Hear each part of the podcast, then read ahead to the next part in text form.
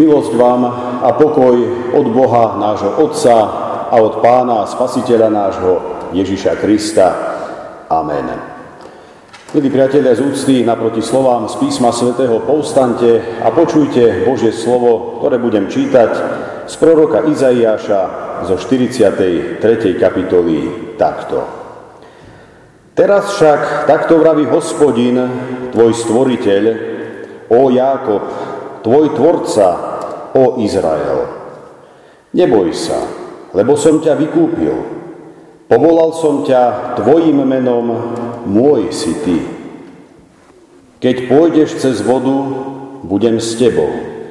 A keď cez rieky, nezaplavia ťa. Keď budeš kráčať cez oheň, nezhoríš. Ani plameň ťa nespáli.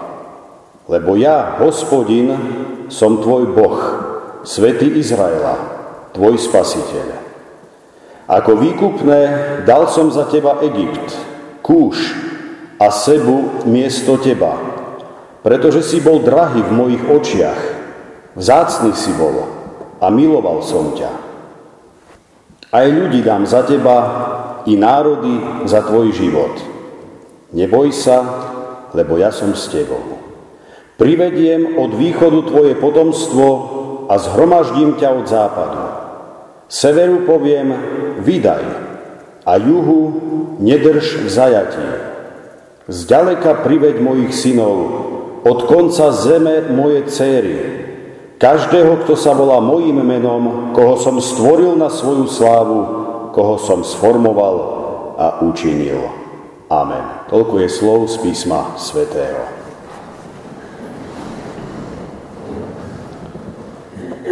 Milé sestry, drahí bratia v pánovi, práve sme si mohli vypočuť jednak závažné, ale aj majestátne posolstvo pochádzajúce od nášho Boha. To posolstvo bolo v prvom rade adresované izraelskému vyvolenému národu.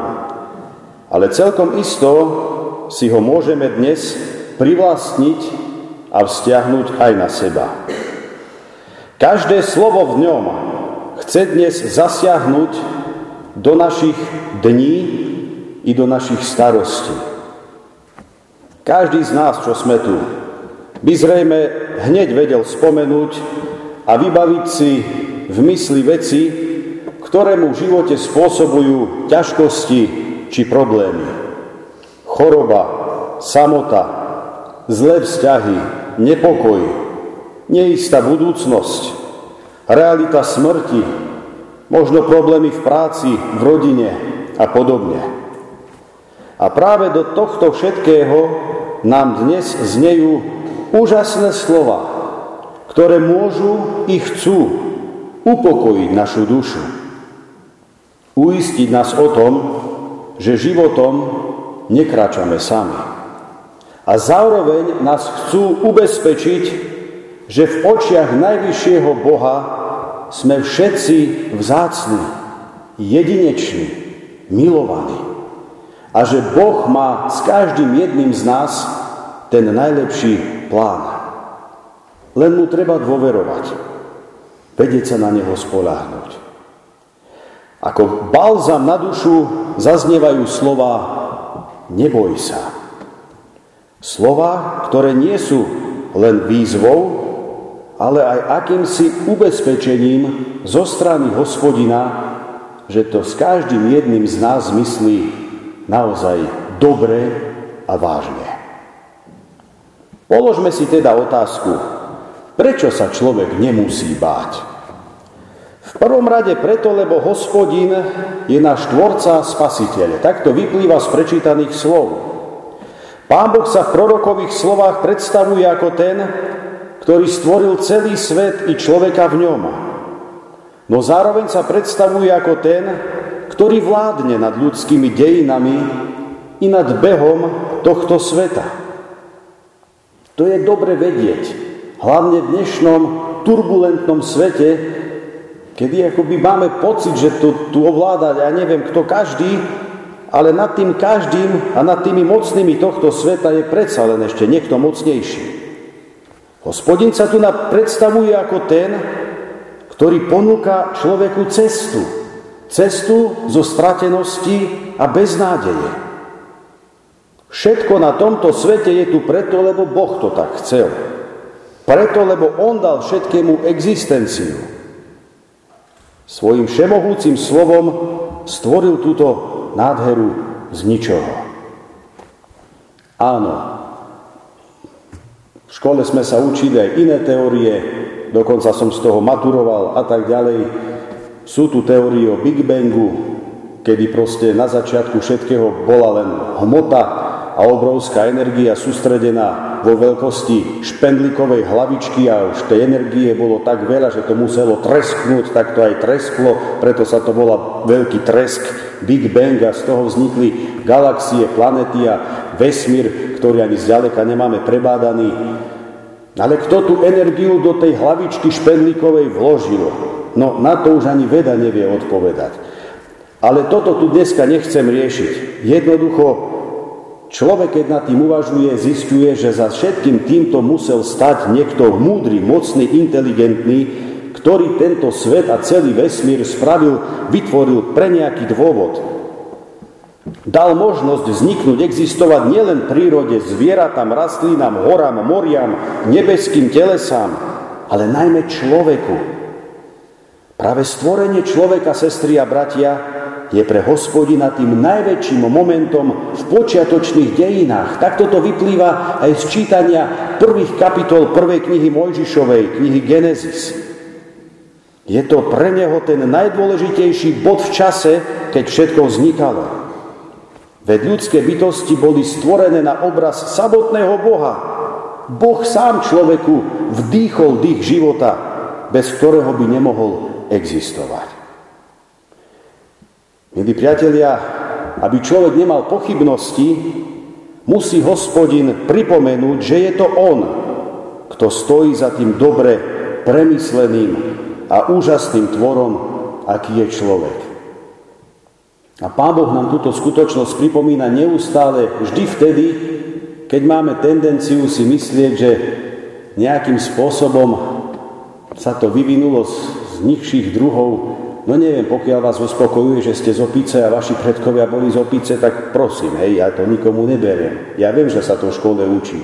Poznáme Darwinovú evolučnú teóriu. Len tým deťom v škole nikto nepovie, že Charles Darwin najprv chcel študovať teológiu, on chcel byť najprv farár, ale ešte nad tým rozmýšľal, tak sa vybral na nejakú okružnú cestu okolo sveta.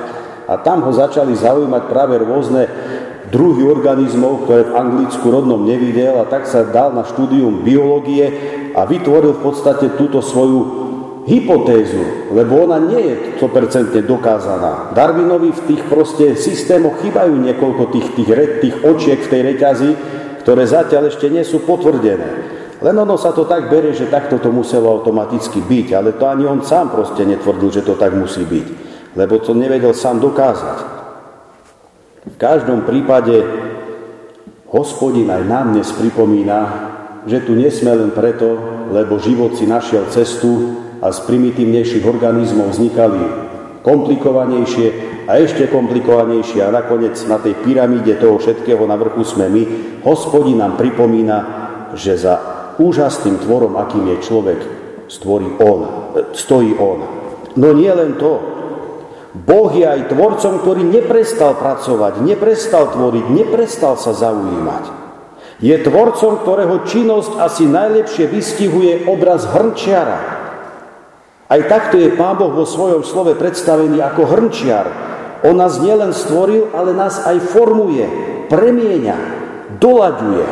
Chce z nás, z každého z nás niečo vytvoriť, čo sa zhoduje s jeho predstavami. Niekde musí ubrať, na inom mieste zas pridať. Presne tak, ako keď ste sledovali niekedy hrnčiara pri práci, ako vyrába nádobu, ktorú má na mysli, po ktorej túži. Boh teda túži aj z nášho života, z našej duše vytvoriť niečo, čo sa mu bude páčiť a čo sa mu bude pozdávať. Niečo, čo bude naplňať jeho predstavy. Preto sa o nás zaujíma, stará, bdie nad nami, vládne nad našimi každodennými krokmi i nad behom a dejinami celého sveta. Pravda je však taká, sestri a bratia, že človek sa svojim pádom do hriechu ocitol v situácii, ktorú Pán Boh nikdy neplánoval. A preto sa musel postaviť aj do pozície spasiteľa, vykupiteľa a záchrancu. Jedine v ňom. A skrze neho môžeme i my nájsť cestu s problémov, cestu zo starosti tohto časného života. Jedine v ňom a skrze neho môžeme nájsť cestu zo smrti, a väčšného zatratenia do väčšného života. A jedine skrze Neho môžeme mať prístup do väčšného života v nebesiach, ktorý je pre nás pripravený. Túto úlohu, úlohu spasiteľa prijal a do bodky naplnil Pán Ježiš. Tento Boh, drahí priatelia, je teda nielen našim stvoriteľom a tvorcom, pretože aj takéto teórie sú vo filozofii je to smer, ktorý sa volá deizmus. A síce, že Pán Boh síce tento svet mohol aj stvoriť, ako keď naťahnete mechanické hodinky a oni týkajú, kým to proste nedotýka. Ale viac sa už o to nestará. Ale Boh sa stará. Boh to nielen naštartoval a rozbehol a povedal, a teraz si robte, čo chcete. Naopak, On sa stará. Nie je len tvorcom, je aj spasiteľom. On stojí na našej strane a na každom jednom z nás mu záleží. Kto by sa bál, keby mal za sebou takého silného a láskavého, mocného a milujúceho Boha? Druhá vec, kvôli ktorej sa nemusíme báť, je, že náš Boh je stále s nami. Predtým, ako hospodin vymenuje situácie a životné skúšky, v ktorých je prítomný, naznačuje, prečo to robí. Neboj sa, lebo som ťa vykúpil. Povolal som ťa tvojim menom. Môj si ty týchto slovách môžeme spoznať ďalšiu Božiu čertu. Už pred sebou nemáme len zvrchovaného, nedosiahnutelného Boha Tvorcu, ale Boha, ktorý sa stavia do úlohy príbuzného, do úlohy nám blízkej. Obidve spojenia, aj vykúpiť, aj povolať menom, sebe obsahujú akúsi myšlienku príbuzenského vzťahu, vlastnického práva, ale aj láskavosti, ktorá je prejavená núdznému. Keď mal niekto problém, napríklad, že sa dostal do otroctva v minulosti, v staroveku, vykúpiť ho z neho a urobiť z neho znovu slobodného človeka bolo povinnosťou príbuzného, príslušníka rodiny. Tým sa chce povedať, že Pán Boh otvára človeku dvere svojej milosti a zvrchovanosti a vytvára si s nami spoločenstvo. Dobre o nás vie, má nás stále pred očami. Má na nás vlastnícke právo, ale nevyhúživa ho násilným spôsobom. Jeho starostlivosť voči nám sa deje skôr milosťou, odpúšťaním, aj tým, že nám Pán Boh poskytuje v živote dosť času, aby sme ho hľadali, aby sme ho našli, aby sme v Neho uverili. Bratia a sestry, každý z nás patrí Bohu. Ono človek to tak dneska rád povie. Môj život je len môj, o sebe rozhodujem len ja sám.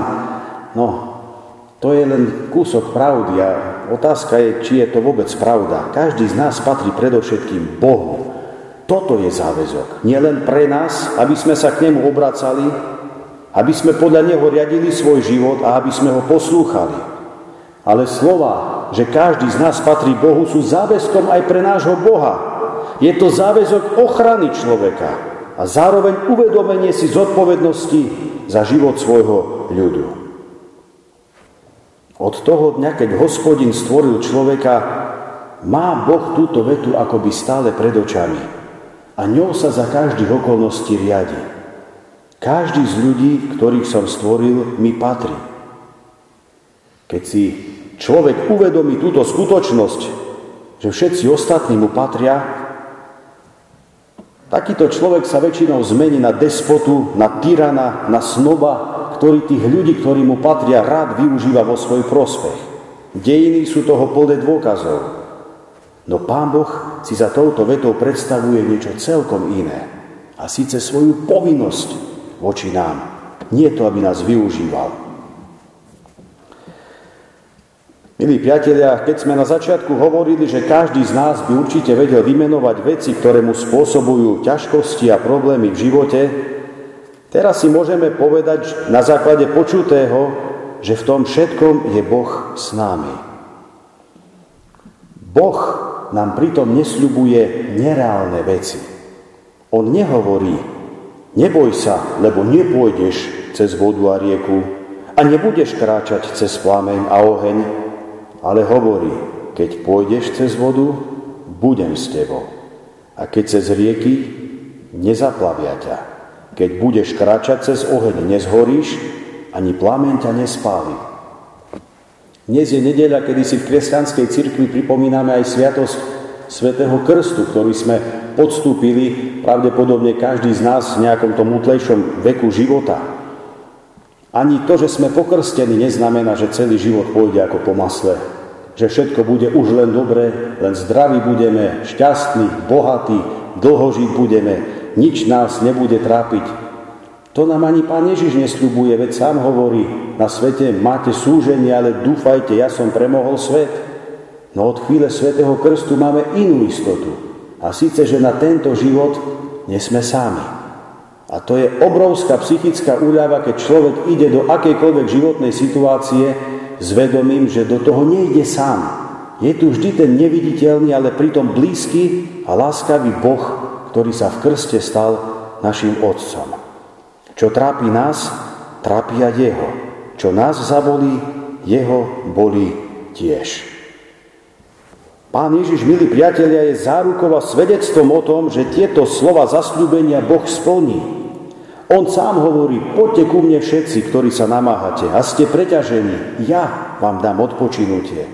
A prorok Izaiáš v 53. kapitole píše, ale on niesol naše nemoci, vzal na seba naše bolesti, on znášal trest za náš pokoj, jeho jazvami sa nám dostalo uzdravenia.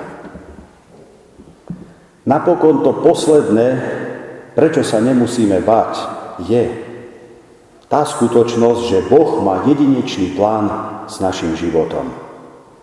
Pán Boh si za objekt svojej lásky vybral v tom čase bezvýznamný, úbohý hlúčik egyptských otrokov. V očiach sveta neznamenali skoro nič, no pre Boha boli v danej chvíli dôležití a nenahraditeľní. Preto bol ochotný pre nich obetovať všetko.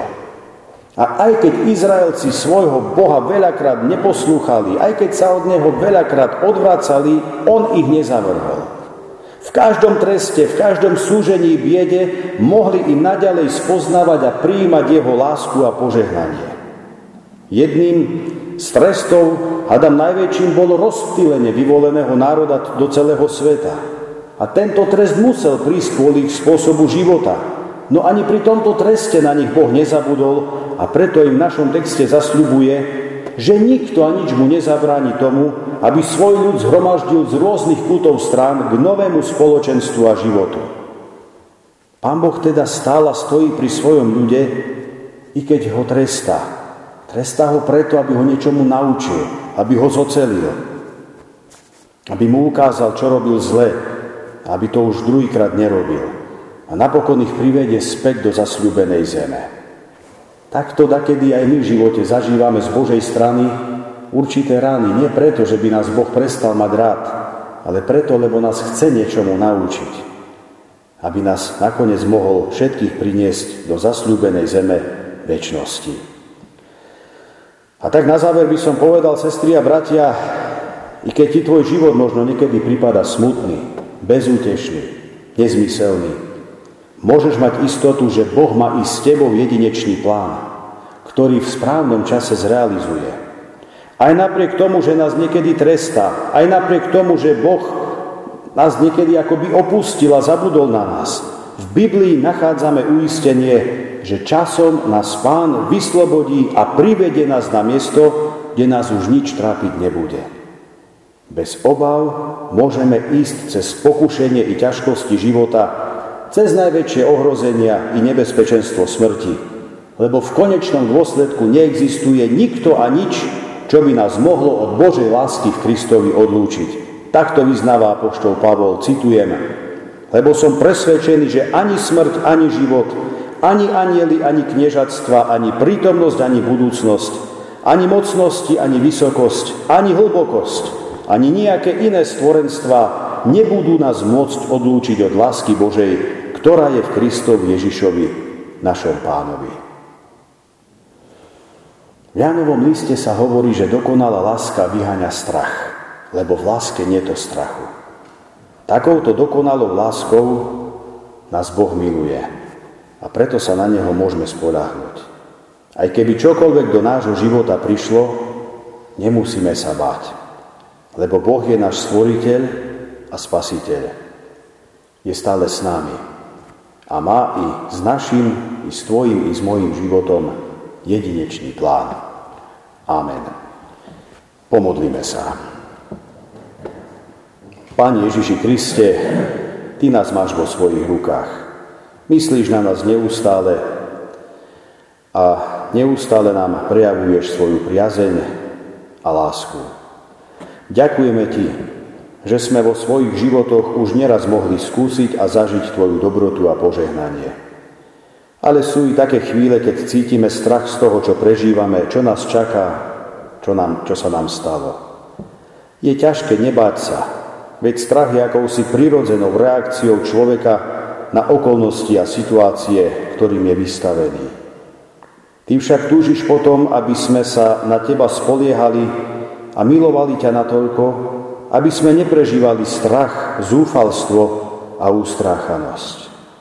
Pomôž nám, prosíme, svojim slovom i svojim duchom k tomu, aby sme sa na Teba vždy spoliehali ako na svojho pána, aby sme si uvedomovali, že nás neopúšťaš a aby sme vždy pamätali na budúcnosť, ktorá nás z Tvojej milosti čaká. Do Tvojich rúk a Tvojej moci vkladáme tých, ktorí potrebujú Tvoju pomoc akejkoľvek oblasti života.